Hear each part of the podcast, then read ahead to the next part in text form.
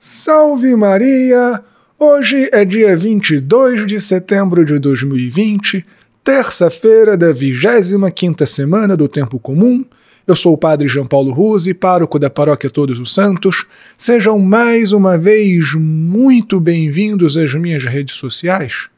E no sermão de hoje nós falaremos sobre como quem se deixa moldar por Deus, quem faz a vontade de Deus em sua vida, torna-se íntimo, torna-se familiar a Deus.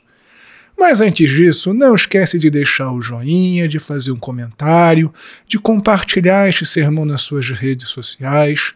Curta a página da Paróquia Todos os Santos no Facebook e no Instagram. Assina o meu podcast Contramundo, se inscreve no meu canal no YouTube e marca o sininho das notificações. E também faça uma doação e ajude a nossa paróquia Todos os Santos. Deus te abençoe e salve Maria!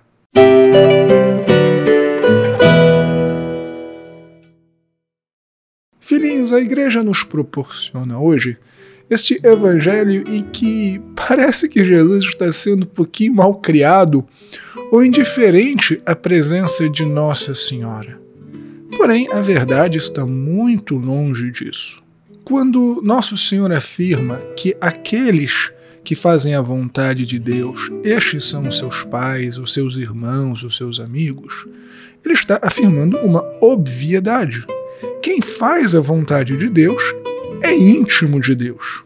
E certamente nenhuma outra criatura cumpriu tão perfeitamente a vontade de Deus em sua vida como a Virgem Maria. E por isso ela é a mãe de Deus. E nós somos convidados por Deus a sermos tão íntimos dele como seus familiares. Somos convidados a conhecer os mistérios de Deus. Porém, apenas é possível esta intimidade com Deus, esta familiaridade com Deus, fazendo a sua santíssima vontade em nossas vidas.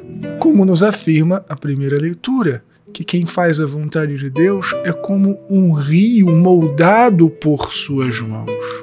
Então, filhinhos, não tenham medo de fazer a vontade de Deus em suas vidas.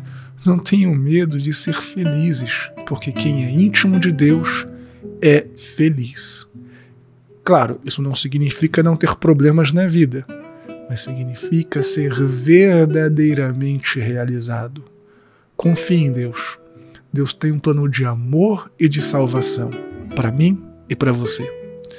Deus te abençoe e salve Maria!